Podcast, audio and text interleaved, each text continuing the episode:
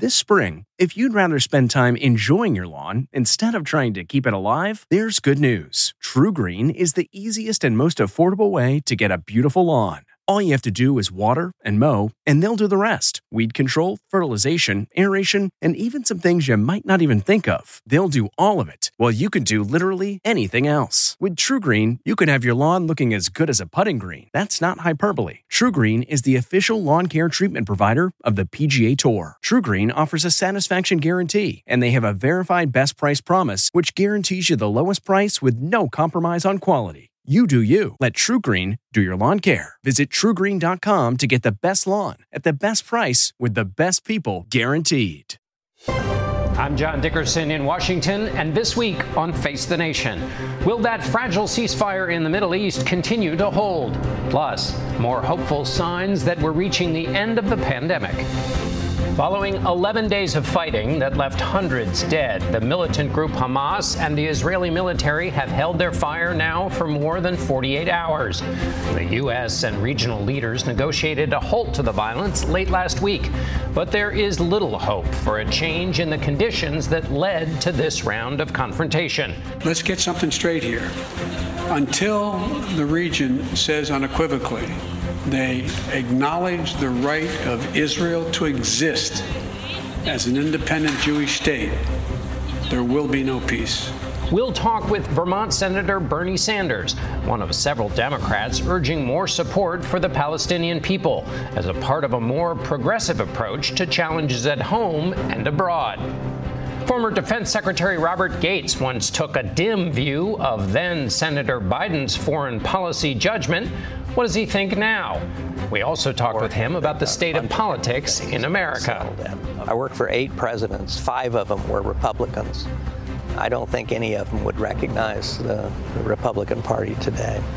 With new coronavirus cases and deaths at their lowest level in almost a year, we'll check in with former FDA Commissioner Dr. Scott Gottlieb. The good news comes during college graduation season.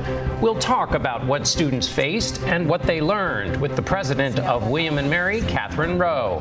Plus, plans to launch a commission to investigate the January 6th insurrection appear stalled.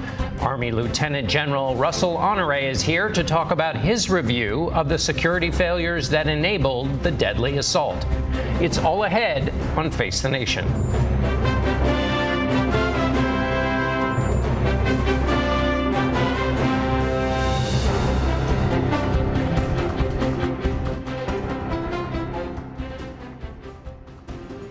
Good morning and welcome to Face the Nation.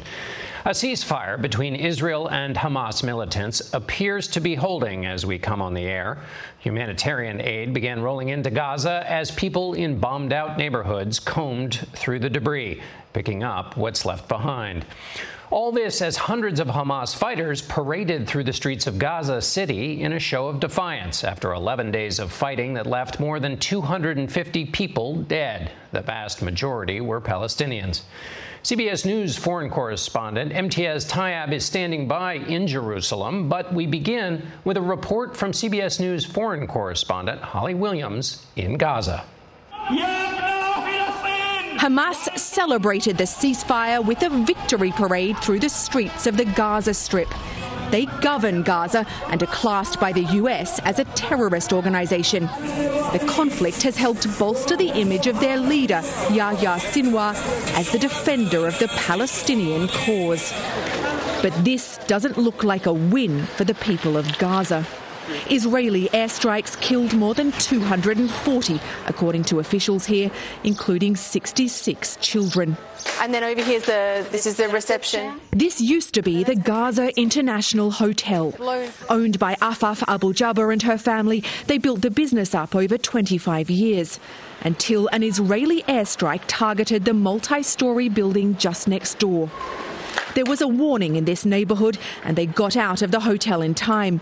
But Afaf's dreams have been shattered. I don't want to cry, but when I saw this, I'm very cried in my heart.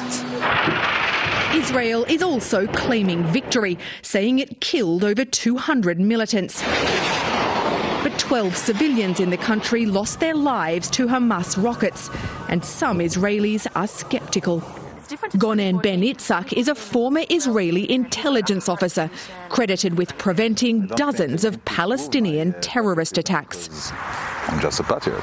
He blames Israel's Prime Minister Benjamin Netanyahu for igniting the clashes as he fights for political survival. And the goal is to keep his position. Hamas are war criminals, he says, but Israel's actions are helping them. And I think uh, to myself, what would have happened if I would live in uh, in Gaza?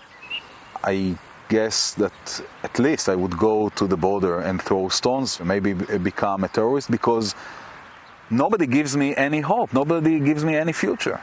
Political leaders on both sides are scoring points, while people in Israel and here in Gaza are mourning their dead and counting their losses. John. Holly Williams reporting from Gaza. We turn now to CBS News foreign correspondent Imtiaz Tyab. He's been reporting from Israel since soon after the current crisis started. Imtiaz, I wanted to get your sense of the political attitude in Israel now that the ceasefire appears to be holding. John, good to talk to you.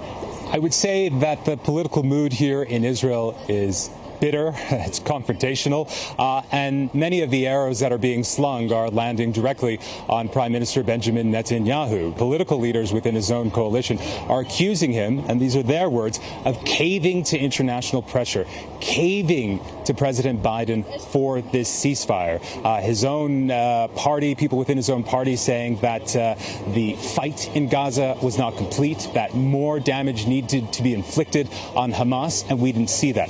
On the other side, those who say that Mr. Netanyahu had potentially put in jeopardy Israel's relationship with the U.S. and indeed with this new administration.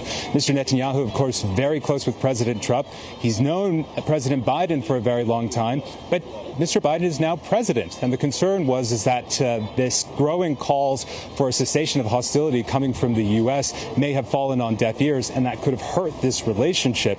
But I do have to point out that that this relationship is rock solid. Israel's politics are not. So compared to that picture of tussling and acrimony, what does it look like inside the Palestinian political and public mood? Well, we do know that Secretary Blinken is going to be meeting with Palestinian President Mahmoud Abbas on Wednesday. Uh, but the reality is, is that for most Palestinians, they do not see Mr. Abbas as representing them. Uh, and what we've been seeing here in Israel and indeed in the Palestinian territories is something very unique. We saw Jewish and Palestinian citizens of Israel essentially involved in communal fighting that we've not seen for many, many years. It was horrific to see. And since then, in the last few days, uh, Israeli media, Israeli social media, there's been a real campaign to try to bring these communities back together, talking about social cohesion.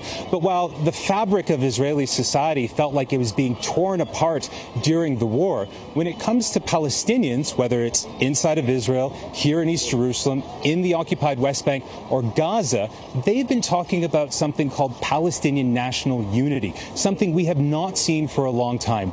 Fascinating indeed, and we're lucky that we have you there for us, Imtiaz Tyab in Jerusalem. Thanks so much. And we go now to Senator Bernie Sanders, who joins us from Burlington, Vermont. Good morning, Senator.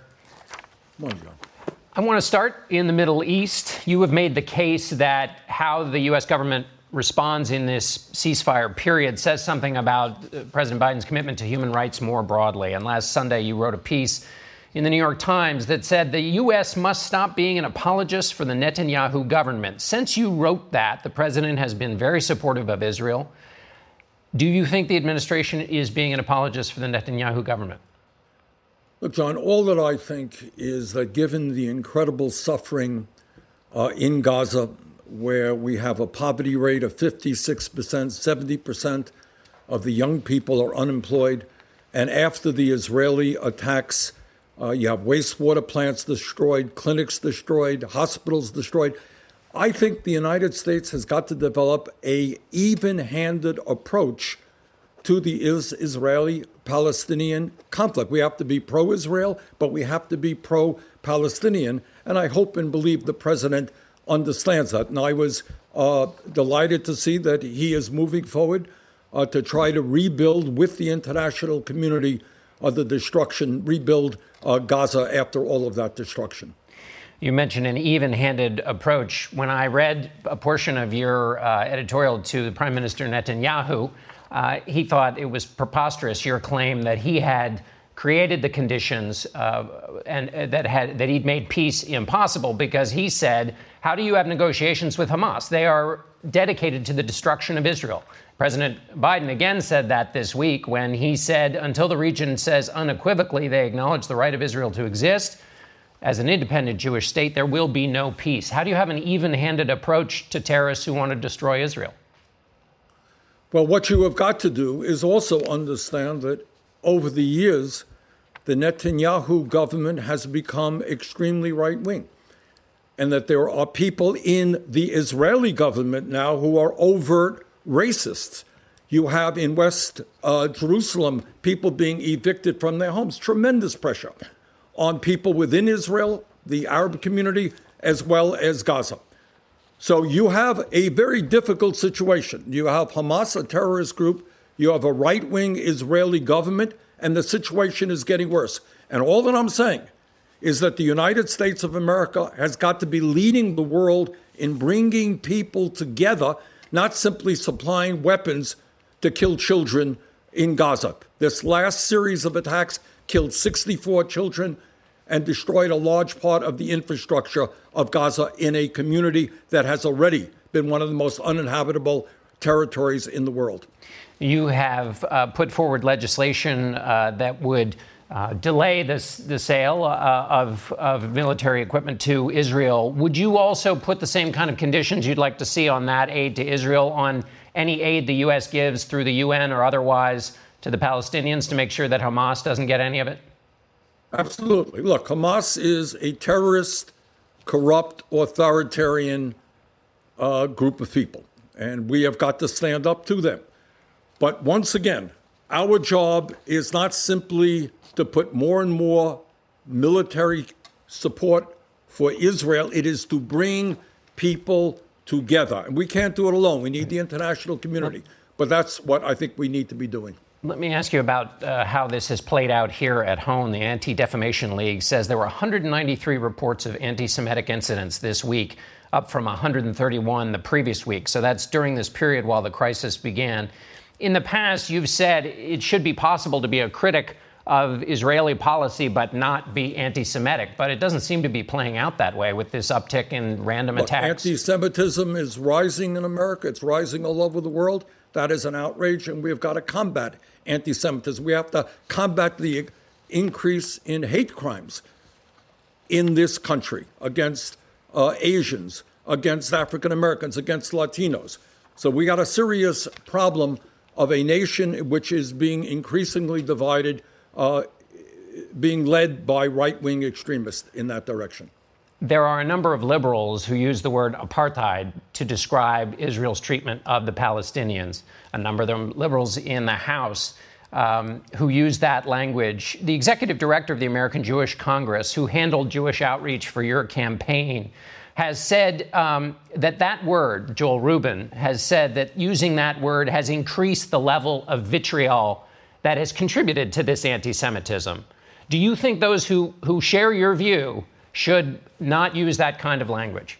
Well, I think we should tone down the rhetoric. I think our goal is very simple it is to understand that what's going on in Gaza today is unsustainable. When you have 70% of the young people unemployed, when people cannot leave the community, when hospitals and wastewater plants have been destroyed, that is unsustainable. And the job of the United States is to bring people together. And that is what we have got to try to do. I want to switch to domestic uh, affairs now. The president and Republicans have been going back and forth on this question of infrastructure. The president made a, another bid, uh, uh, shorten the price tag a little bit. But the central question of what infrastructure means Republicans say it roads and bridges, Democrats say it includes lots of other things in the environment, child care, elder care. Is that difference so big that it can't be uh, fixed through bipartisan negotiations and Democrats should just go it alone? Well, look, I think most working class Americans understand that for the last 40 years, what the government has done is cater to the needs of the wealthy and large corporations. Rich are becoming much richer, while real wages for average American workers have gone nowhere over the last many, many decades. And I think what we have got to do now, John, is start paying attention to a struggling middle class, a struggling working class. What does that mean? It means that at a time when half of our people are living paycheck to paycheck, we have got to create millions of good paying, good paying jobs. That is rebuilding roads and bridges. We've talked about that forever. But it is also having to deal with the existential threat of climate. How do you not deal with climate when the scientists tell us that the very future of the planet is in peril? And furthermore, when I think about infrastructure, of course it means education. How do we lead the world unless we have, in a competitive economy, world economy, the best educated workforce in the world? Of course it means childcare. Of So- course it means healthcare. And I think we've got to expand Medicare to cover dental, eyeglasses, hearing aids. And of course it means Senator- dealing with income and wealth inequality. So, in 30 seconds, we have less, Senator. With ambitions like that, which the president shares, how do you do it through a, a bipartisan process? Aren't you going to have to go through reconciliation just with Democratic votes? That's probably right. And I think that's what the American people want. We would like bipartisanship, but I don't think we have a seriousness on the part of the Republican leadership to address the major crises facing this country. And if they're not coming forward, we've got to go forward alone. All right, Senator Bernie Sanders, thank you so much for being with us, and we'll be back in one, mo- one moment. Stay with us. Angie's list is now Angi, and we've heard a lot of theories about why. I thought it was an eco move. Fewer words, less paper. No, it was so you could say it faster. No, it's to be more iconic. Must be a tech thing. But those aren't quite right. It's because now you can compare upfront prices, book a service instantly, and even get your project handled from start to finish. Sounds easy. It is, and it makes us so much more than just a list. Get started at Angi.com. That's A N G I, or download the app today. Last year, the pandemic kept us from traveling to Williamsburg, Virginia for our annual conversation with former Defense Secretary Robert Gates. He is now Chancellor of William and Mary. This year, we made it, though, and asked him about the prospects for peace between the Israelis and Palestinians. I think there's very little prospect of, uh, of peace between them at this point. I don't think there has been uh, in quite a long time, and I think, I think, in fact, one of the things that produced the breakthrough with the Abraham Accords uh, between the Israelis and the Gulf states and others has been sort of essentially setting aside the Palestinian issue and and moving on uh, to a, a, region that has changed in some pretty dramatic ways, um, which basically leaves the Palestinians out in the cold. Is it consistent with U.S. national interests and values to leave the Palestinians out in the cold? I certainly don't think it's consistent with our values, but you know, John, the truth is almost every president has made a, a, a real effort. And so these efforts have been stymied time and time again. And, and I would say there have been Israeli prime ministers who were actually interested in a solution, but, but the Palestinians couldn't bring themselves to say yes. How do you grade President Biden's handling of the issue? I think that the U.S. not being front and center um, was probably not a bad thing.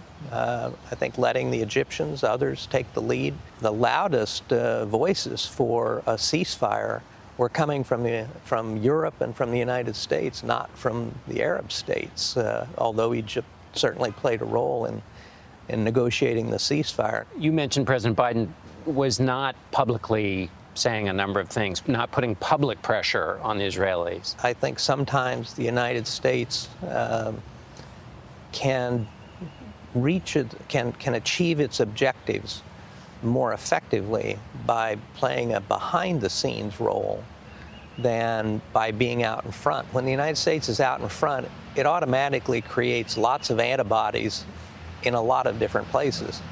But if the U.S. is, is playing a constructive role behind the scenes, uh, often it can be much more effective. For U.S. policymakers in dealing with Israel, there have been reports that Israel has been attacking covertly the Iranian nuclear program. Does Israel have leverage over a U.S. president because of what it's doing covertly in Iran? One of the things that I worried about when I was secretary was that the Israelis would take an action that they regarded as in their national interest that would create enormous problems for the United States, uh, strategically, politically, militarily, and that they could get themselves into a problem and then turn to us uh, to bail them out. And, and my worry was always uh, a concern about a unilateral uh, Israeli action that then inevitably uh, would uh, require the United States to become involved. Do you think President Biden has to keep that in mind when he's putting pressure on Prime Minister Netanyahu on the Israeli Palestinian front? That he has to keep in mind that he also needs Israel to not take the kind of action you're talking about. I think that the mood in the United States, particularly among our politicians in Washington, is probably somewhat less favorable to Israel today uh, than it has been in years past. Um, I think we saw this in some of the Democratic uh, criticism of, of Israel for the uh, actions taken in Gaza.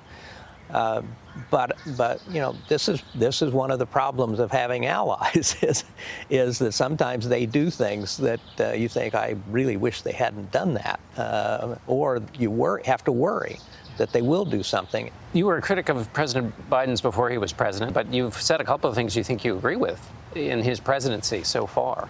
Um, are you surprised? No, not really. I mean, the reality is actually most of my concerns and criticisms of uh, Senator Biden really had to do with things that he voted on and opposed when in the Cold War. Mm-hmm because he basically opposed every single initiative Ronald Reagan had in terms of the arms race with the Soviets and various other things. Um, in the Obama administration, uh, in fact, we probably agreed on almost everything except Afghanistan. Now, that was a huge difference, right. and that was a big deal. We've always had a friendly relationship. I mean, we're we're both both literally and figuratively old school, where you can disagree with people and still respect them and like them. You're the, you're about the same age. Almost exactly. Could you do the job of being president at this age? well, I'm getting encouraged. so far, I didn't think so a year or two ago, but so far, so good. Yeah, you mean you're encouraged by Joe Biden's yeah. ability to handle the job? Yeah. What do you think about his Afghanistan policy? withdrawal from Af- Afghanistan? I probably would have. First of all, it is an amazingly tough decision, uh, and you now have both a Republican and a Democratic president basically saying the American people are done with this. We need to come home. I think what's really critical at this point is that we sustain our economic and military assistance to the Afghans after we're gone. Let me take you back to your CIA days, an- analyzing other countries. If you were analyzing the political structure of the United States as a CIA analyst, and the minority party believed that the majority of the voters in that party believed that the president was illegitimate, how would you assess the stability of the political organization of that country? I would have serious concerns about the future. You know, I've I, I worked for I worked for eight presidents. Five of them were Republicans. I don't think any of them would recognize the, the Republican Party today. And what does that mean? Well, I think that I think in terms of the values and the principles that the Republican Party stood for under those five presidents uh, are hard to find these days. When we come back, we'll hear more from Secretary Bob Gates. If you're not able to watch the full Face the Nation, you can set your DVR, or we're available on demand. Plus, you can watch us through our CBS or Paramount Plus app. And we'll be right back with more from former Defense Secretary Robert Gates, plus the leader of the U.S. Capitol Review Task Force, Lieutenant General Russell Honore. Also, an update on the COVID pandemic with former FDA Commissioner Dr. Scott Gottlieb and the president of William & Mary, Katherine Rowe. Stay with us.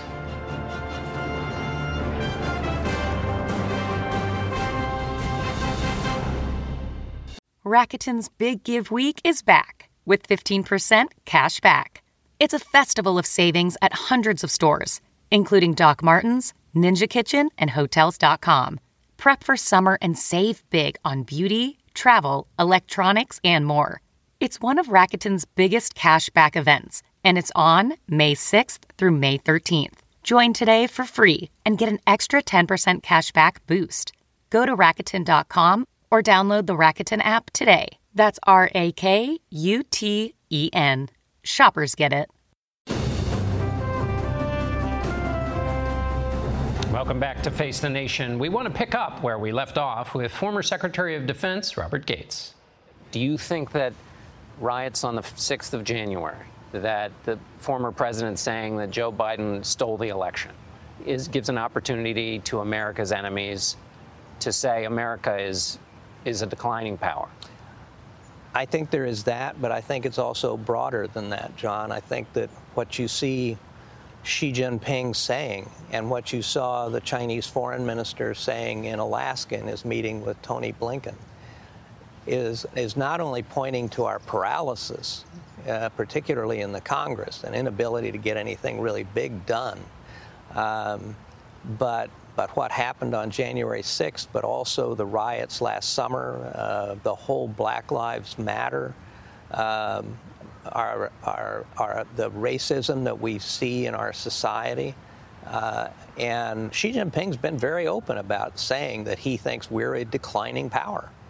And, and the only way to uh, counter that, frankly, is through actions, through being able to actually get some things done in Washington that we haven't been able to get done for a long time. Um, but it's also, again, it goes back to strategic communications. How do you how do you convey the message to the rest of the world? Yeah, we're a flawed country. We've we've always had flaws, but we're unique in that we're the only country that actually talks about those flaws and actually works to try and fix them. Mm-hmm. We are an aspirational country, and we've kind of lost that uh, message. It seems to me. If there's a debate in America over whether the last election was legitimate, 70% of Republicans believe it was not. How does a country that can't even agree on that basic, obvious truth ever get behind more abstract truths like sacrificing for democracies in places that you don't know about, sacrificing for developing, helping developing countries because it's in our interests, all of which are ideas, which require belief in those ideas. The one thing I think across the ideological spectrum that brings people together is when they see young people taking on the uniform of our military services and they're taking an oath to the Constitution. And it's, it's why the military to this day remains perhaps the most respected institution in the country because it's seen by people as not being part of politics. It's, it's part of, it's what the country represents. I've read quotes from Republicans on the Hill that that basically say, you know, in their heart of hearts, there probably aren't five people up here that actually believe that the election was stolen. So part of this is political gaming rather than a real conviction that the election was stolen. Can we but afford- how that manifests itself in the next election, I think, is going to be a challenge. Yeah, aren't we? Isn't that playing footsie with some very dangerous stuff? That kind totally, of, yeah. it's very dangerous. What did you make? You know the Cheney family. What did you make of Liz Cheney's stand and then ultimate ejection from Republican well, leadership? I, I, thought she was very courageous. Uh, she's a person of, uh, of real integrity. Um, you know, internal politics on the Hill is uh, is another matter, though. Unless we solve that problem, do you think we can solve any of these other big challenges? I think it would be very difficult, and I think that that problem goes back 20 years or more of of, of demonizing the other party and of, of, of not having uh, friends on the other side of the aisle, of not socially gathering after hours and talking about things and having friends. That's when you leach the hatred and the venom out of the relationship and you can focus on policies. And once you're focused on policies, then you can figure out a way to compromise. Secretary Gates, thank you. Thanks, John. Our full interview with Secretary Gates is on our website at cbsnews.com. The Senate is now considering two House passed measures related to the insurrection of the U.S. Capitol on January 6th a bill funding increased security, and one creating a commission to look into the attack. We go now to retired Lieutenant General Russell Honore, who conducted a security review following the riots. Good morning, General. Good morning, John. So, the National Guard wraps up its mission today at the Capitol. Is now the right time to send those troops home? Well, I tell you what, uh, if it's not, they've hit that magic date and they're going home. Uh, and the Capitol is secure based on the mission that the Capitol Police have now, which is secure the Capitol. One of the missions they will not be able to probably accomplish as designated by both houses and all parties is the open campus. Uh, that will be, they will not be able to return immediately to the open campus where people can openly visit the Capitol because of the, the uh, strain on the Capitol Police. Their numbers are down over 230. Uh, and uh, that was as of the date we completed our report. But uh, God bless the National Guard. They've done significant work, and they are leaving today 137 days after the attack on 1 6. Your report, you looked into the security at the Capitol and you made a report that was the basis of a bill that barely passed out of the House and looks like it's going to have some tough sledding in the Senate. This is for supplemental funding to take care of some of the inadequacies you saw. Why is it important that this bill pass? And is it urgent or is it something they can have a think about? Uh, the longer they think, the less secure the Capitol will be because we have to harden the Capitol. And look, 700 million of the 1.9 is paying bills, John. You know, we had to pay for those 20 some thousand National Guard that were there for over a month and the continued deployment of the Guard. And they're leaving uh, today as we speak. They're redeploying home. So those bills had to be paid. They had to pay bills for overtime for the Capitol Police. You know, the Capitol is not just one building, it's about 10 buildings there that included under the purview of the Capitol Police. They also put some money in there to pay some of the COVID mm-hmm. expenses, uh, as well as money for the architect of the Capitol to start the design work uh, to harden the Capitol. So 700 million is paying bills. I mean, that's yeah. just logistics, and that has to be paid. Some of them are taking issue with 200 million that's in the bill to fund the National Guard Quick Reaction Force. There's some talk about using uh, regional police for that mission. That might work on a scheduled event that might happen on Saturday afternoon with large crowd coming to town. I don't think it will work with a threat of domestic terrorism at three o'clock in the morning, where you can call local, local law enforcement and say show up at the Capitol. You know, 80% of our Capitol police live outside the district. That was the reason for our the quick reaction force. It still leaves the mission with the DC Guard to be prepared to respond. But the quick reaction force would give them ability to respond in minutes. Now that's going to be hours before they'll be able to respond because you got to recall them to duty. And if there was such a, a, force on the 6th of January, how would things have been different? It could have been totally different.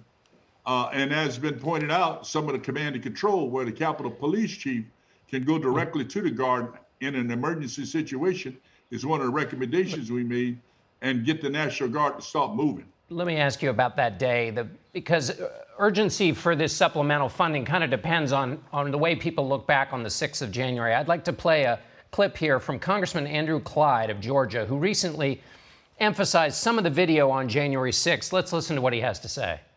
You know, if you didn't know the TV footage was a video from January the 6th, you would actually think it was a normal tourist visit.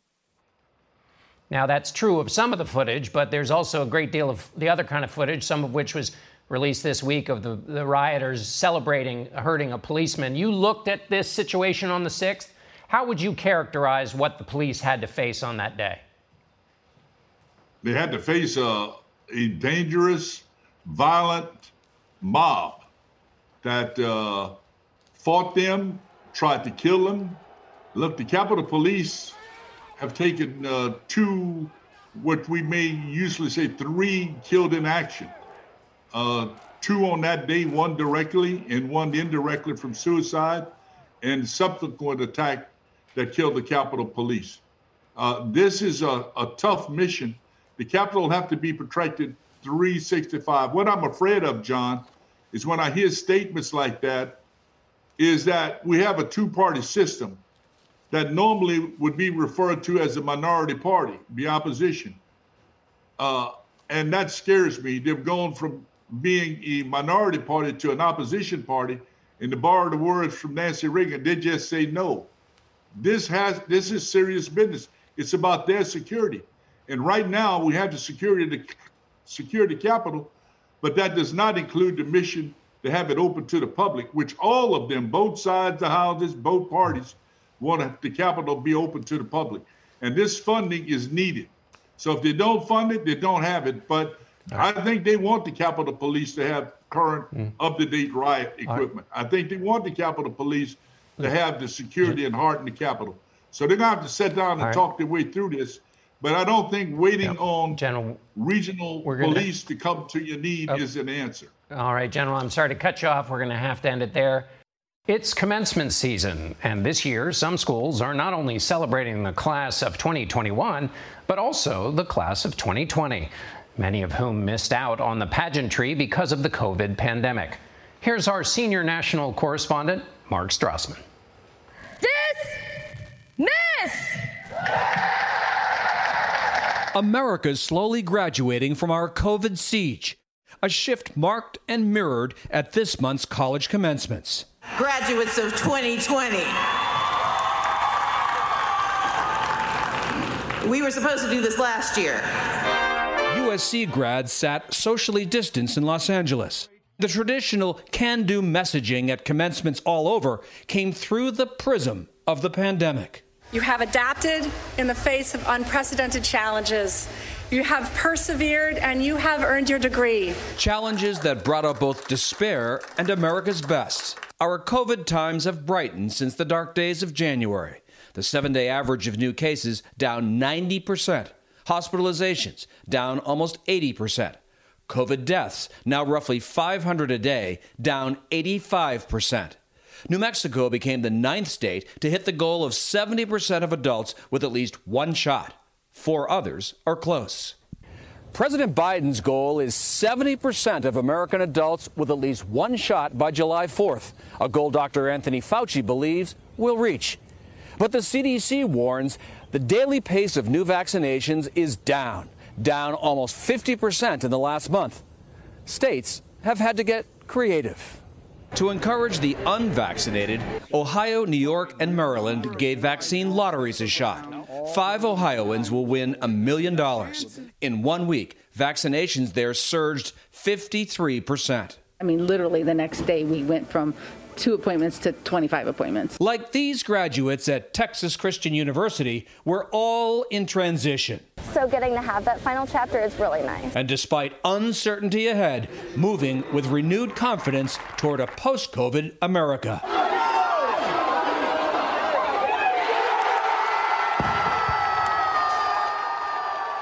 And we go now to FDA Commissioner Dr. Scott Gottlieb, former FDA Commissioner Dr. Scott Gottlieb, who sits on the board of Pfizer and joins us from Westport, Connecticut. Good morning.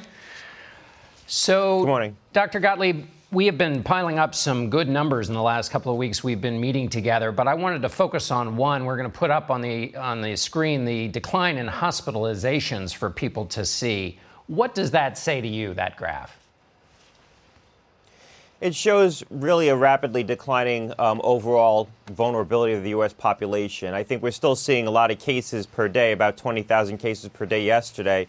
And cases may not fall much below 10,000 because we're doing a lot of testing around the country. But the bottom line is that the people who are getting infected now tend to be people who are younger, less vulnerable to the infection, because a lot of the vulnerable population has been vaccinated. About 85% of those above the age of 65 have now been vaccinated. So the people most likely to get into trouble with COVID have now been protected through vaccination. And you're seeing a rapidly um, declining rate of new hospitalizations as a consequence of that fact.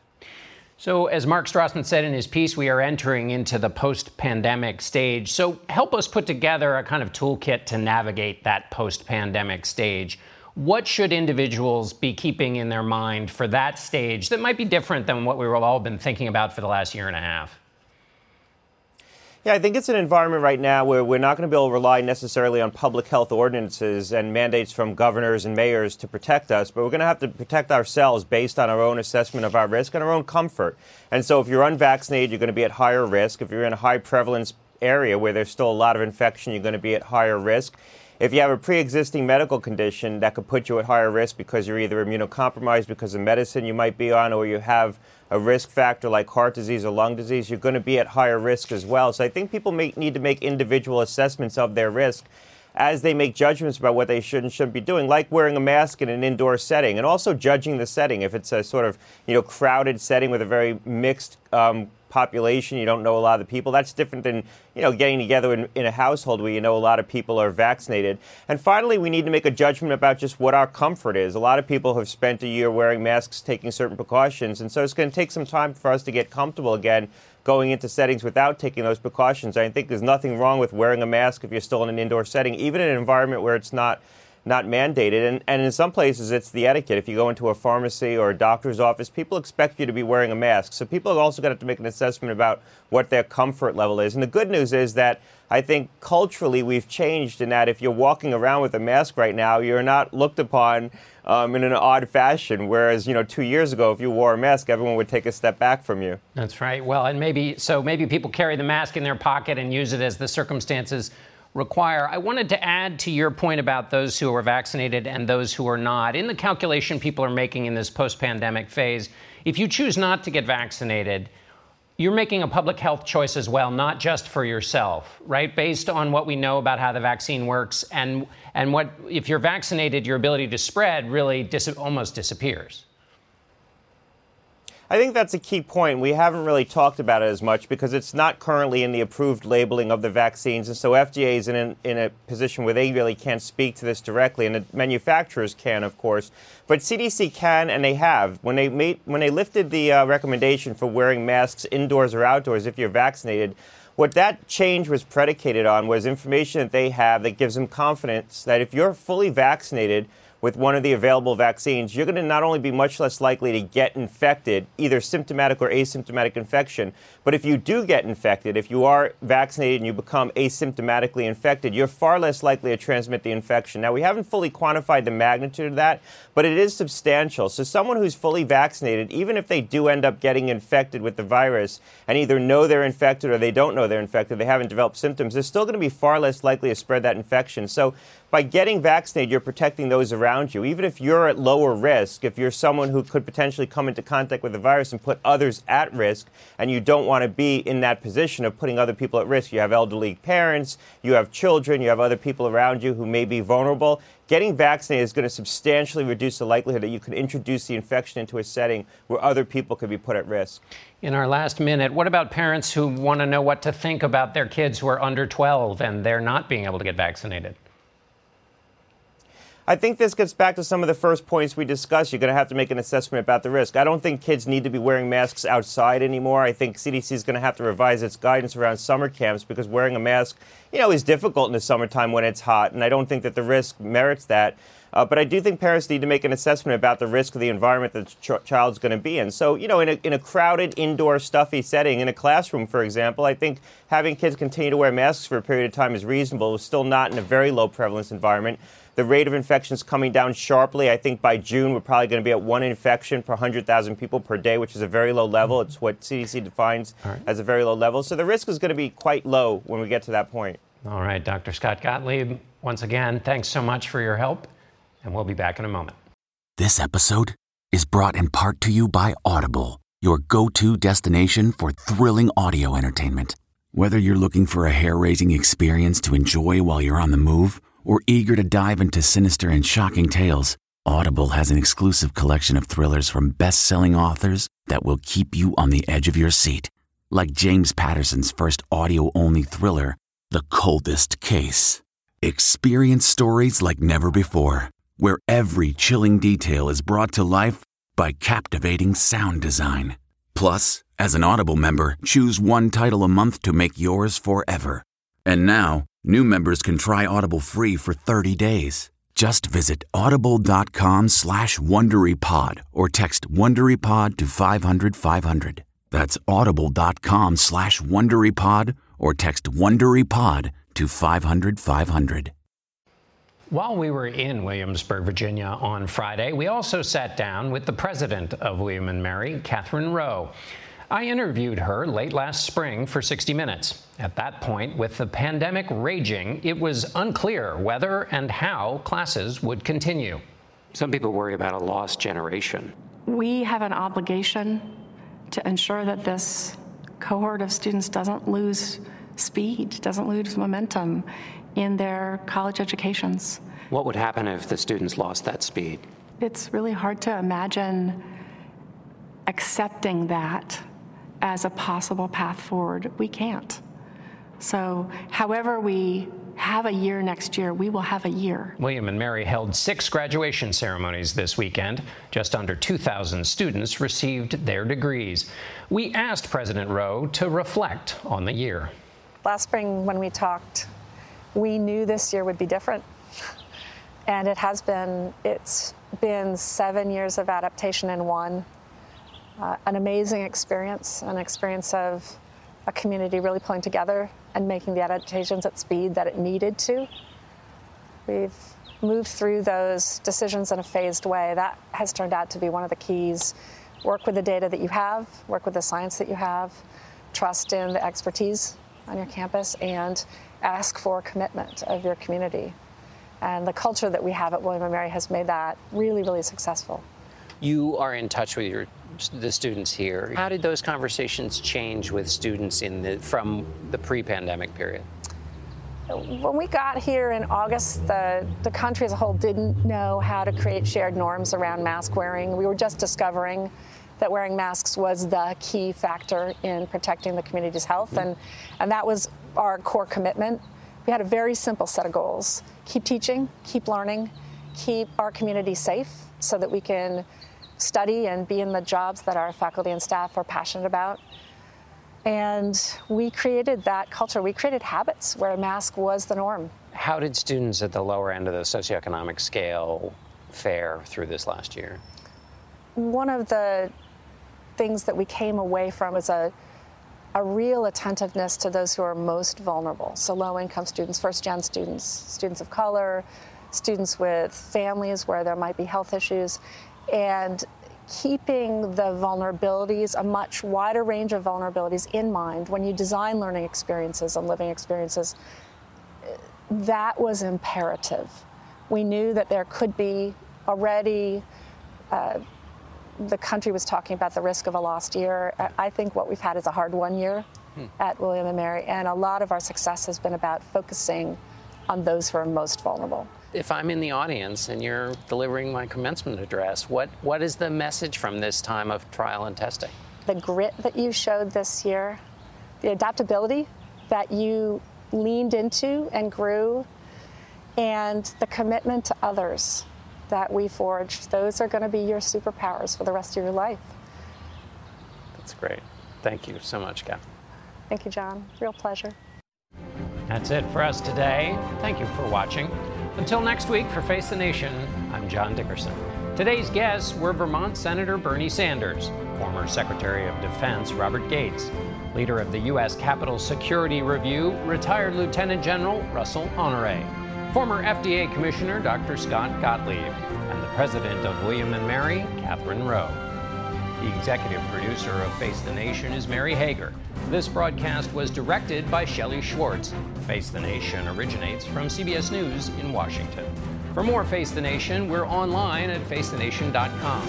And you can follow Face the Nation and CBS Radio News on Twitter, Instagram, and Facebook. Face the Nation is also rebroadcast on our digital network, CBSN, at 10:30 a.m., 1 p.m., and 4 p.m. Eastern every Sunday.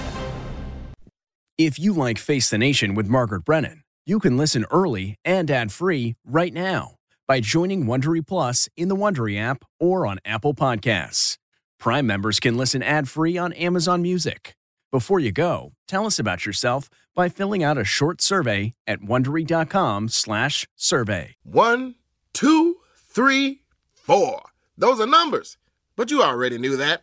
If you want to know what number you're going to pay each month for your car Use Kelley Blue Book My Wallet on Auto Trader. They're really good at numbers. Auto Trader. Get one of the most successful broadcasts in television history on your schedule with the 60 Minutes Podcast. Hard hitting investigative reports, news, and culture maker interviews, and in depth profiles are waiting for you in every episode. Listen to 60 Minutes ad free on Wondery Plus